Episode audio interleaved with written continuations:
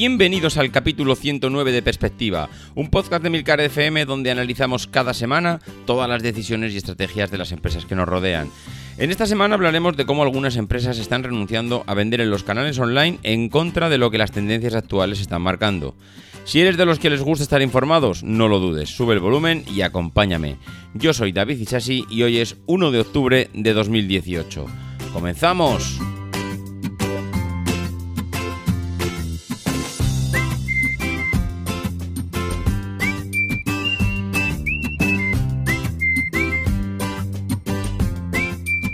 Muy buenas a todos, ¿cómo estamos? Pues aquí estamos, al pie del micro una vez más y además ya nos metemos en octubre, octubre que poquito a poco empezaremos a ver los turrones en las tiendas y empezaremos a ver esa campaña de Navidad que poco a poco, a medida que se, se va acercando el fin de año, nos empieza a invadir por todos lados. La verdad es que a mí me encanta, me encanta el fin de año, me encanta el tiempo, el otoño, la época en, la que nos estamos metiendo, porque creo que, bueno, es una época que ya no hay tantos calores y en los que pues, todo el mundo vuelve a la normalidad, los críos vuelven a los colegios, bueno, la verdad es que es una, es una época bonita. En lo referente a lo empresarial, miles y miles de noticias que me han hecho aparcar nuevamente un programa más especializado en cuanto, en cuanto a empresas. La verdad es que ha habido noticias tan mm, descabelladas como esta primera que vamos a hablar, y es que la consejera de Economía y Hacienda de Castilla y León, la señora María Pilar del Olmo, pues eh, ha propuesto que los, que los, comercios empiecen a cobrar a aquellas eh, personas que se prueban la ropa en las tiendas. Dicen que esto puede evitar que luego pues, acaben comprando ese producto a través de Internet. Es decir, mm, vamos a la tienda, nos probamos el producto, nos gusta, no nos gusta, nos sienta bien, no nos sienta bien, y luego vamos a Amazon y nos lo compramos allí. Con lo cual el señor de la tienda, pues mm, lo, al final se ve perjudicado porque no estamos comprando el producto directamente en tienda. Bueno, pues eh, si ya había negocios en los que era complicado sacar un beneficio, con ayudas como esta de la consejera de Castilla León, pues ya mira, apaga y vámonos. Porque si el único beneficio que tiene la tienda física eh, con respecto al negocio online, que cada vez lo tiene menos, pero bueno, vamos a, vamos a pensar en que el único negocio o beneficio o diferencia que tiene la, la, tienda física con respecto al negocio online es que puedas ir y probarte el producto, ahora resulta que para la consejera de Economía y Hacienda, ojo que no es la de Deportes y Turismo, es la de Economía y Hacienda.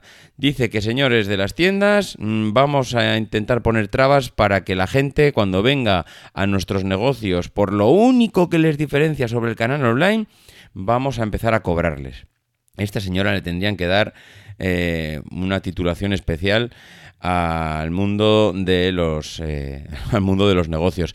La verdad es que me parece alucinante que se proponga mm, que algo tan eh, diferenciador como el poder ir paseando por la calle, ver un traje o ver un vestido, ver un jersey y poder entrar y probártelo, ahora lo queramos, lo queramos hacer de pago. O sea, mm, ya si queremos ver las tiendas todavía más vacías de lo que están y si queremos lanzar a los clientes a los canales online, desde luego esta es una medida buenísima. Y si este era el objetivo de, esta de la legislatura de esta señora, pues ya lo puede dar por cumplido y, marcharse eh, directamente. Bueno, sin más, la verdad es que mm, la noticia no da más de sí, me parece escandaloso que se hagan propuestas como esta, me parece que hay, hay gente que no, que no le da dos vueltas a, las decisiones que toman o a las propuestas que hacen porque es eh, totalmente descabellado. Yo sé que es, complicado sacar, mm, pues, sacar un rendimiento, sacar un beneficio de un negocio en el que eh, actualmente pues, puedes encontrar eh, los mismos productos online y seguramente por los mismos o menores precios. Pero lo que no puedes hacer es remar en contra de que los clientes vengan a tus tiendas. Y, seguramente tú vayas a la tienda y veas un vestido y veas un traje, veas unos pantalones y vea y seguramente hasta hay gente que las zapatillas ya le gustan y va a la tienda, se prueba el número y luego las pide. Pero el acercar al cliente a la tienda realmente es un valor añadido que no tiene precio. Y lo que si lo que proponemos es alejarnos de las tiendas ya me parece, eh, vamos, una medida que es para, para hacérselo mirar. Y hoy, desde luego, es uno de esos programas en el que vamos a hablar mucho del negocio online. Ya lo decíamos en la entradilla. ¿Y por qué vamos a hablar mucho del negocio online? Porque hablábamos en la primera noticia de los canales online y las tiendas físicas y ahora volvemos a hablar de los canales online porque la cadena de supermercados Lidl ha lanzado lidlonline.es para ofrecer a los clientes artículos de moda, jardinería, hogar, ocio, bricolaje, entre otros. Bueno, ¿esto qué es? No sé si recordaréis, los que habéis sido o que sois clientes de, de Lidl, Lidl hacía una cosa que era mm, realmente curioso y es que cuando lanzaba una campaña de productos, de descuentos, de, mm, bueno, mm, algo que, mm, digamos, acercase a los clientes, como hacen el resto de supermercados, acercar a los clientes al supermercado, hacía un lanzamiento de algún producto, eh, digamos que ellos hacían, oye, mira, esta semana vamos a vender, eh, pues no sé, un exprimidor. Aparte de esto, de la, aparte de las, digamos, descuentos, productos y eh, el precio habitual que tienes en nuestros establecimientos, que son realmente eh, muy competitivos, pues vamos a ofrecerte eh, o vamos a venderte esta semana un exprimidor de naranjas por un precio, yo que sé, de 3 euros. Claro, la gente, ¿qué va a hacer? Si tú te están poniendo un producto que normalmente el mercado te está ofertando a 15 euros, por ejemplo, un exprimidor de naranjas. Puedes ir a un chino y te pueden vender un exprimidor de naranjas por, no sé, 6 euros. De repente viene Lidl y dice, bueno, pues hagamos una cosa. Me traigo un contenedor de exprimidores de naranja de China a, vamos, a 2 euros eh, o a 3 euros el exprimidor el, lo que hago es venderlo a precio de coste, pero es un gancho para atraer todas las semanas clientes a mi tienda. Y al final, bueno, pues es una manera también de hacer publicidad, de hacer propaganda, de atraer a los clientes. A estos señores, mira, sin por, el contrario, no se les ocurre eh, cobrarle a los clientes por venir a mirar un producto como a los señores, como la consejera de Economía de Castilla León. No, estos señores lo que hacen es poner ofertas a precio de coste o similares para que los clientes vengan atraídos por ese gancho y compren, ya que vienen a la tienda, evidentemente, pues todo el mundo va a aprovechar a hacer la compra. Eso es lo normal, eso es lo habitual. Pues eso es lo que ha hecho Lidl ahora mismo con su canal online. Oye, si tanto éxito tenemos con estos productos de moda, jardinería, hogar, bricolaje, etcétera, que han hecho de gancho eh, para, mm, bueno, para acercar a la gente a nuestro supermercado, oye, ¿por qué no empezamos a venderlo online?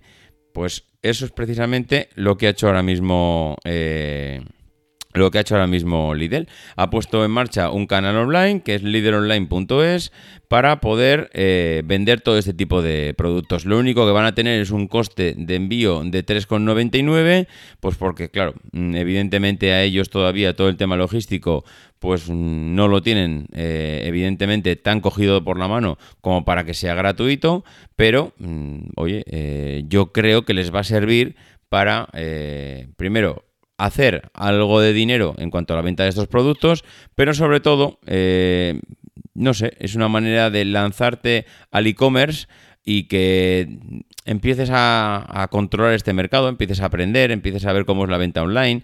No es tu negocio principal, porque tu negocio principal sigue siendo la distribución de productos, pero te sirve pues para aprender, que en cierto modo pues está, está bastante bien. Y como comentábamos, pues seguimos hablando del mundo online y la venta online. Esta semana también había una noticia de, Primark en el que parecía que, bueno, mm, tienen prácticamente decidido, o de momento, digamos que está decidido, que no van a vender online. Y es algo que choca, y es algo que choca porque no todas las empresas están dispuestas a renunciar a esta parte del pastel.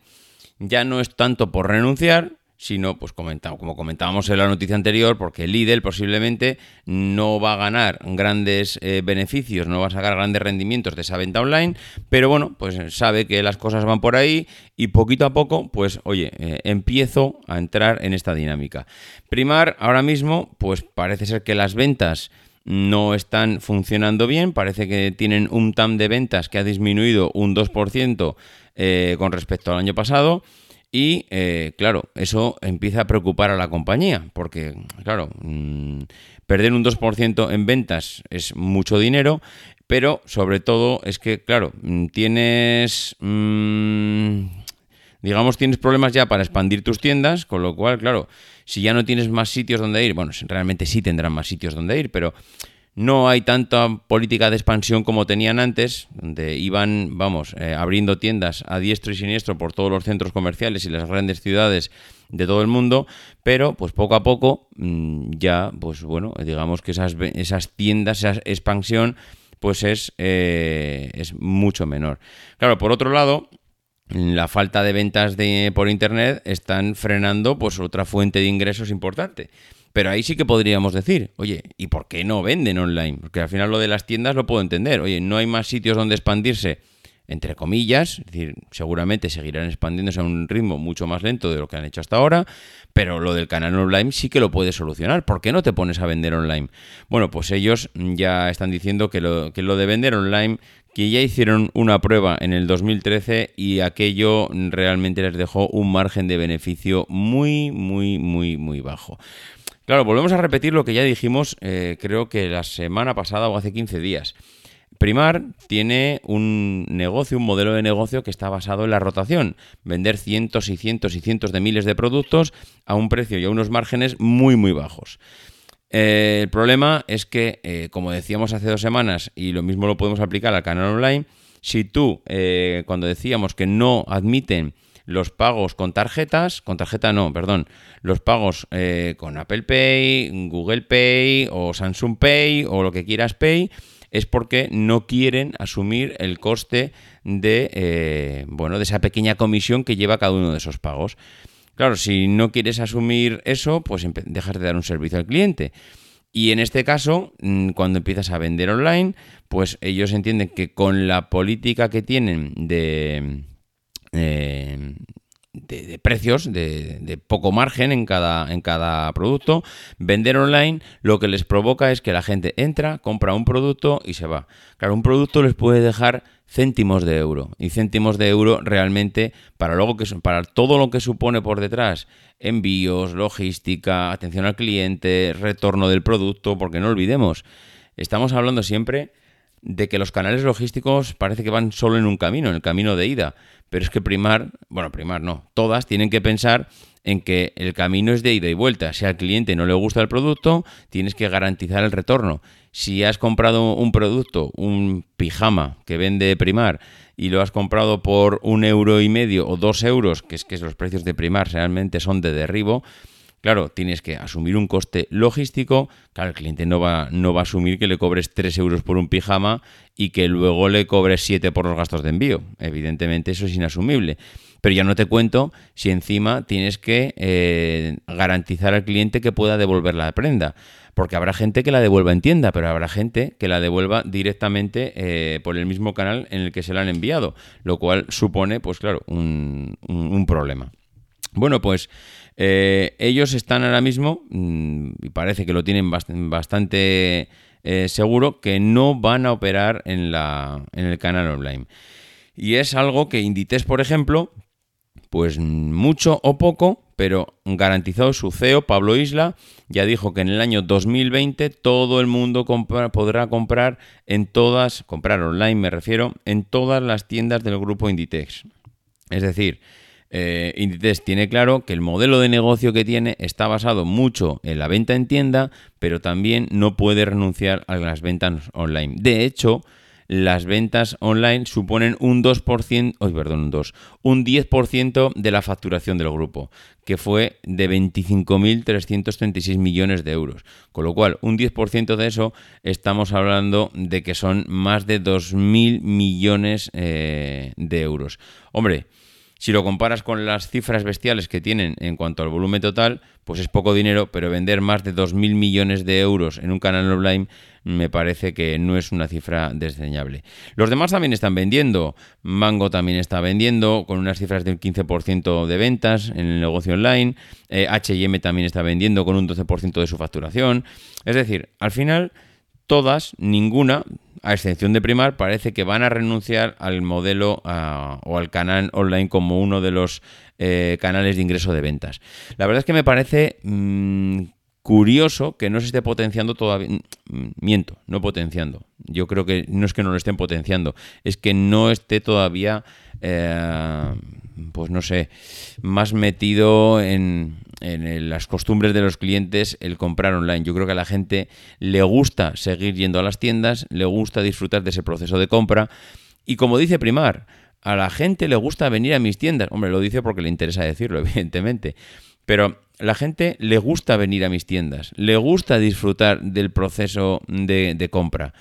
Hay otra cosa que dice Primar que a mí me gusta, porque le, dice, le gusta de, la experiencia Primar. Hombre, si la experiencia Primar es una tienda con 4 millones de personas dentro, hacinadas, con unos pasillos de apenas 50 centímetros entre eh, estantería y estantería, Hombre, yo no sé si eso es disfrutar del proceso de compra, pero mm, bueno, ellos dicen que a la gente le gusta ir a la tienda. Yo creo que a la gente cuanto más facilidades le des para comprar, mejor.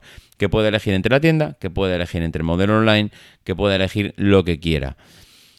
Otra cosa será lo que a ti te interese eh, como empresa ofrecer a tu cliente. Si no te interesa el modelo online porque realmente no sacas pasta, pues bueno, oye, pues eh, es muy lícito, eh, cada uno que intente ganarse las habichuelas como pueda, pero mm, es cuando menos curioso que todos los demás están dando por hecho que el canal online es un canal de ventas más y Primar haya renunciado a él. Esta semana he podido ver en, un blog, creo que fue en, el confidencial. No, no, no, no fue en el confidencial, fue en mercados.es. Eh, fue en mercados.es un, en uno de, los, eh, uno de los artículos de Raúl Massa que eh, incrustaba una gráfica de cómo estaba el sector, bueno, cómo estaba digamos, la cuota de mercado eh, diferenciada por, por, los segmentos de, de, la telefonía móvil, es decir, segmento alto, segmento medio y segmento bajo. ¿Qué es lo que le llamaban al segmento alto? Pues le llamaban aquellos teléfonos que costaban más de 800 dólares. ¿Qué es lo que le llamaban al segmento medio? Pues aquellos que estaban entre 600 800 y el segmento bajo entre 400 y 600 dólares. La verdad es que es, eh, es impactante. Es impactante ver el gráfico de cómo eh, están distribuido la cuota de mercado de cada una de las empresas de telecomunicaciones que venden teléfonos, que venden smartphones en cada uno de estos segmentos. Eh, la noticia, de hecho la noticia del artículo iba como Oppo y Xiaomi estaban, digamos, teniendo una guerra bestial por los teléfonos buenos y baratos, le dice Raúl en su artículo.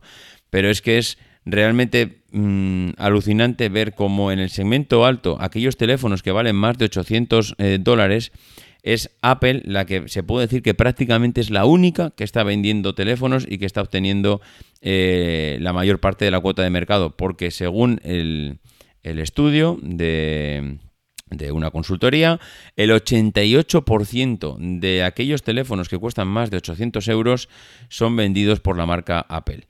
Mm, es demoledor el dato. Pero es que no solo eso, porque podrías decir, bueno, claro, es que Apple se queda con la gran parte del queso de los de, de los teléfonos mm, caros, por así decirlo, pero claro, el resto se lo venden, se lo llevan los demás. Y es totalmente eh, falso esta afirmación. Los eh, teléfonos que vende eh, que bueno, el resto de teléfonos del resto de gamas, es decir, que no están en la gama alta, por ejemplo, la gama media, aquellos teléfonos que están entre 600 y 800 dólares, es Apple la que nuevamente se lleva el gato al agua con una cuota de mercado del 44%, teniendo a Samsung pisándole los talones con un 41%. Y entonces podríamos pensar, bueno, claro, pues la gama media y la gama alta se lo lleva la misma empresa, pero donde está el 80% de las ventas de móviles, que es lo que se compra todo el mundo, son móviles entre 400 y 600 dólares. Pues falso nuevamente, porque la empresa que más vende en la gama baja, entre 400 y 600, es nuevamente Apple, con un 22% de cuota de mercado. Teniendo a Oppo con la misma, con eh, con la misma cuota, un 22, teniendo a Samsung con un 16, a Huawei con un 14, a Xiaomi con un 6 y OnePlus con un 5. Es decir, cuando vemos estas gráficas, podemos mm, decir tajantemente que Apple no es la empresa de la empresa de la gente que quiere un smartphone de gama alta.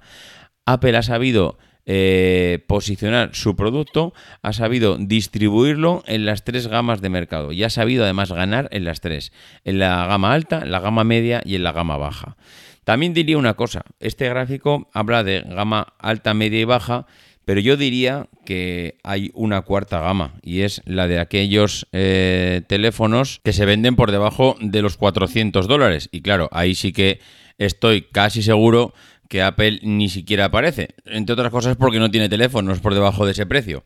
Con lo cual, eh, es cierto que seguramente ahí habrá mm, otras. Si ya en la gama baja aparecen seis empresas de las grandes, de las que se llevan más de un 5, un 10% de cuota de mercado, pues eh, si nos vamos a la, gama bajísima, que se podría denominar gama bajísima, pues ahí nos encontraremos seguramente ya no con seis empresas, sino nos encontraremos con, con 10 o 15 que están copando, eh, digamos, o más que copando, atomizando esa gama bajísima de productos. Pero bueno, eh, lo que está claro es que eh, los beneficios en el sector de, los smartphones, en el sector de las telecomunicaciones móviles, prácticamente están en manos de una sola empresa y que el resto pues están haciendo la competencia lo mejor que puede en, decir, en un principio vendiendo teléfonos, pero también cada vez más intentando vender servicios asociados a esos teléfonos.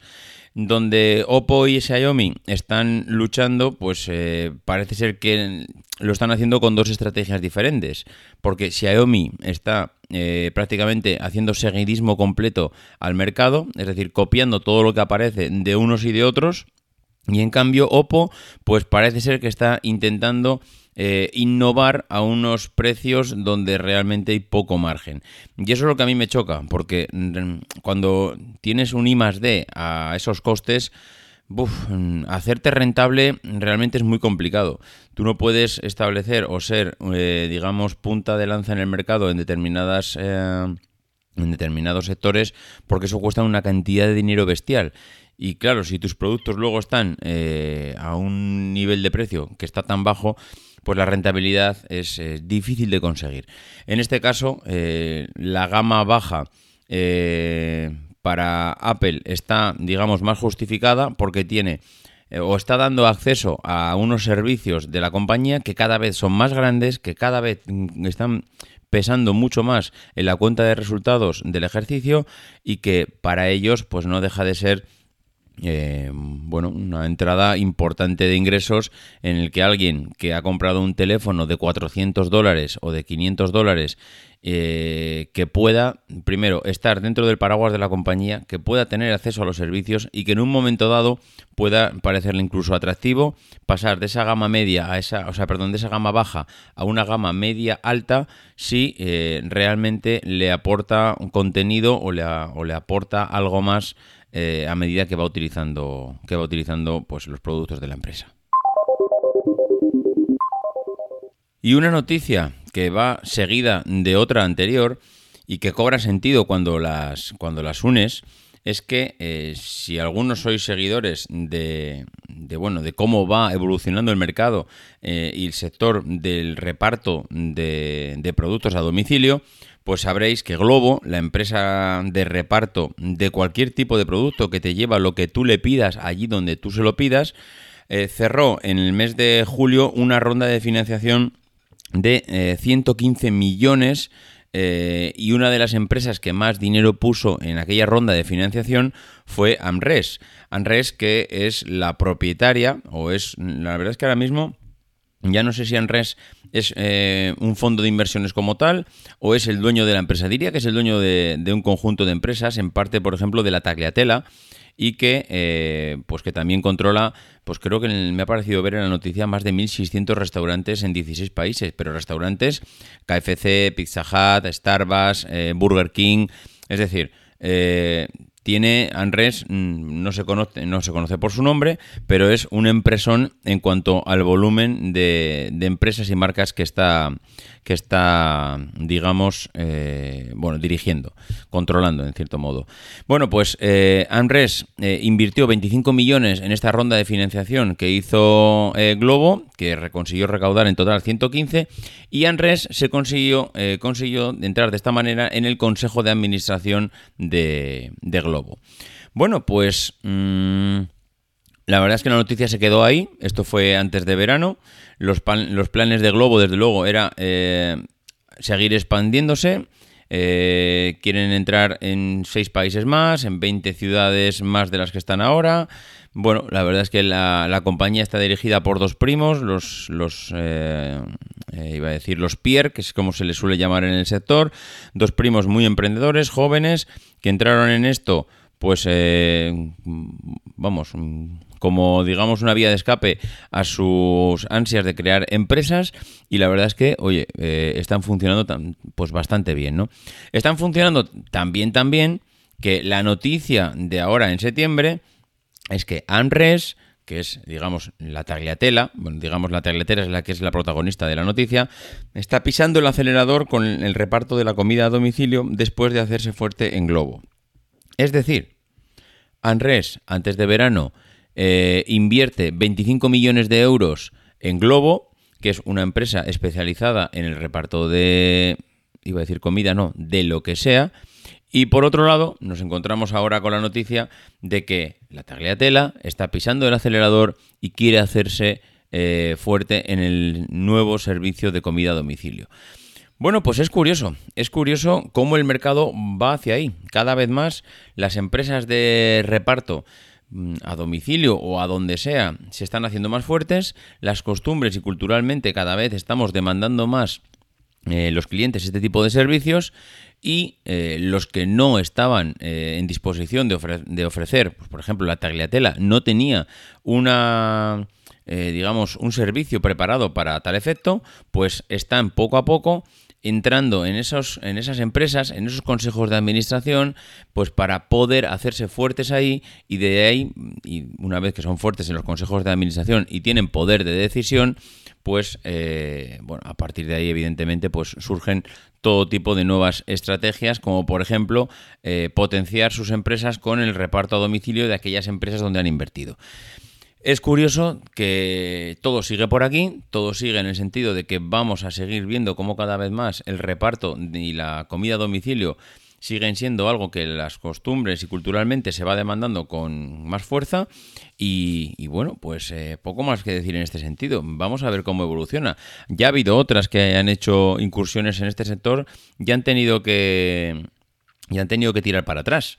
Eh, no es fácil entrar aquí. Es cierto que cuando vas de la mano de un partner como Globo, que eh, no es un histórico, pero que sí que es cierto que tiene ya eh, tablas en el sector y que parece que le está funcionando bien y que está teniendo beneficios y que está creciendo y que está en expansión, hombre, si vas de la mano con un partner como ellos, pues parece ser que la cosa mm, desde luego pinta bien. A partir de ahí, pues veremos a ver, vamos a ver cómo evoluciona y desde luego que la tendencia es esta, pues cada vez se ve más claro. Y ya por último, una noticia que estoy viendo cómo cada vez el sector bancario está empezando a, implantar y a afianzar en cierto modo. Y es que había una, habido una noticia esta semana que decía que Santander va a abrir 500 eh, oficinas por la tarde. Y claro, cuando dices, ¿cómo puede ser que el Banco Santander en un proceso en el que estamos ahora mismo, en el que estamos diciendo que sobran oficinas por todos los lados, va a ir miles de personas a la calle, mm, el proceso, o sea, el sector bancario cada vez se está comprimiendo más, los servicios digitales están, eh, digamos, obligando al sector a aplicar unas medidas mm, realmente drásticas, a comprimirse. Y resulta que cuando vemos los blogs nos encontramos con que el Banco Santander va a abrir 500 oficinas por la tarde. ¿Y eso qué quiere decir? Porque es que no, yo, la verdad es que me he tenido que leer muy bien la noticia. Claro, lo que pasa es que cuando me he leído la noticia lo he entendido perfectamente. Y es que está cambiando la forma eh, en el que los bancos, eh, digamos, llegan a sus clientes. Es verdad que hay muchos servicios que la gente ya no necesita ir al banco, ya no necesitamos ir a nuestro banco de confianza, pues para hacer una transferencia, para hacer eh, eh, no sé, para gestionar nuestro dinero. Ya no necesitamos actualizar las antiguas cartillas, eso ya pasó a la historia. Mm, digamos que las bueno y si ya quieres hablar con un gestor eh, con tu gestor del banco directamente entras a la página web de tu banco y ahí te aparecerá acceso a consultas con tu gestor ponte en contacto con tu gestor particular bueno pues ahí cada uno digamos que puede hacer todas las consultas que quiera sin necesidad de desplazarse hasta nuestro banco. ¿Por qué el Santander empieza a abrir oficinas por la tarde? ¿Por qué en vez de reducir, mm, digamos, los horarios de apertura al público, que sería igual hasta casi lo más coherente, ¿no? Es decir, yo porque voy a abrir de 8 de la mañana a 3 de la tarde cuando puedo abrir de 10 a 1, reduzco la jornada de mis empleados y doy el mismo servicio porque la gente no viene al banco. Pero es que resulta que la gente sí viene al banco. Lo que pasa que el problema de la gente es que, eh, primero, necesita de los servicios que están dando los bancos, pero lo necesita para determinadas eh, circunstancias. No, eh, la gente que va, o el horario mejor dicho, que va a estar abierto los el Banco Santander por la tarde, no va a ser para ir a sacar dinero o no va a ser para hacer una consulta, o sea, para hacer una consulta, sí, para hacer una consulta sí, pero no para abrir una hipoteca. Seguramente el tiempo que eh, tú vayas a requerir eh, de, de, estar en el banco vaya a ser para hacer operaciones especializadas concretas. Y de hecho va a ir con una, con una cita previa. Es decir, tú no te puedes presentar por la tarde en el banco y decir, hola, buenas tardes, mira, que vengo a que me atiendan. No, necesitarás pedir una cita previa, podrás tener acceso a, tu, a tus servicios bancarios a partir de las 3 de la tarde, que puede ser que mucha gente solo trabaje de mañana y por la mañana no puede ir al banco, pero se puede desplazar por la tarde, con lo cual es un servicio añadido. El que antes tenías que salir un momento del trabajo para ir al banco, ahora no, ahora podrás ir al banco por las tardes, por cierto, no todas las tardes.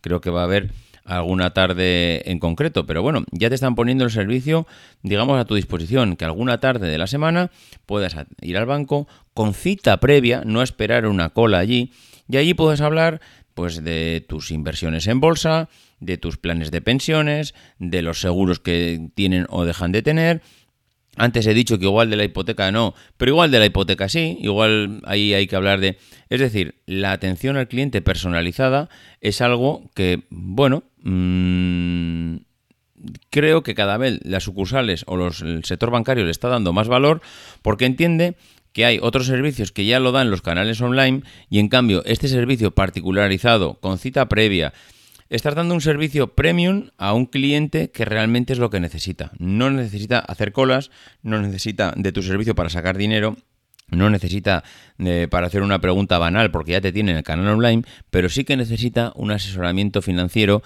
eh, especializado, pormenorizado, sin colas y que en ese momento se lo puedes dar. Creo que esta misma medida la van a implementar otras empresas y porque lo digo me parece porque me ha parecido ver ya cosas relacionadas en este sentido.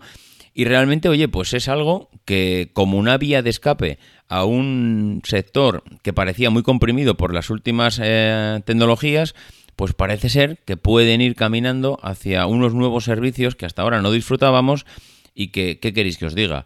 El que llegar a tu banco, te atiendan con cita previa, estés 10 minutos y no tengas que esperar eh, media hora de cola, pues yo que, tuve que ir al banco hace cosa de 15 días para solventar el tema de una multa, pues ya me costó estar allí eh, esperando media hora, que me tocó mucho las narices el, tener que hacerlo.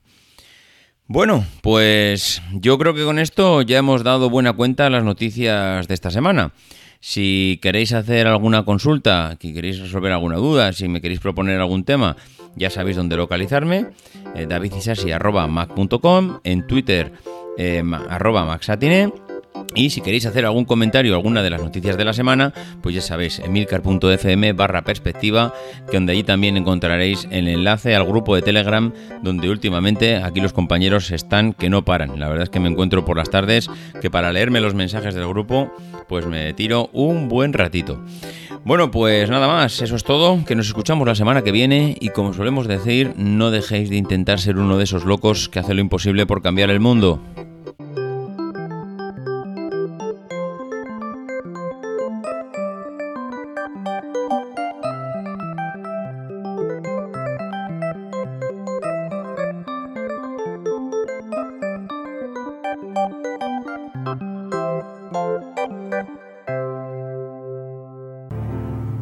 Because the people who are crazy enough to think they can change the world are the ones who do.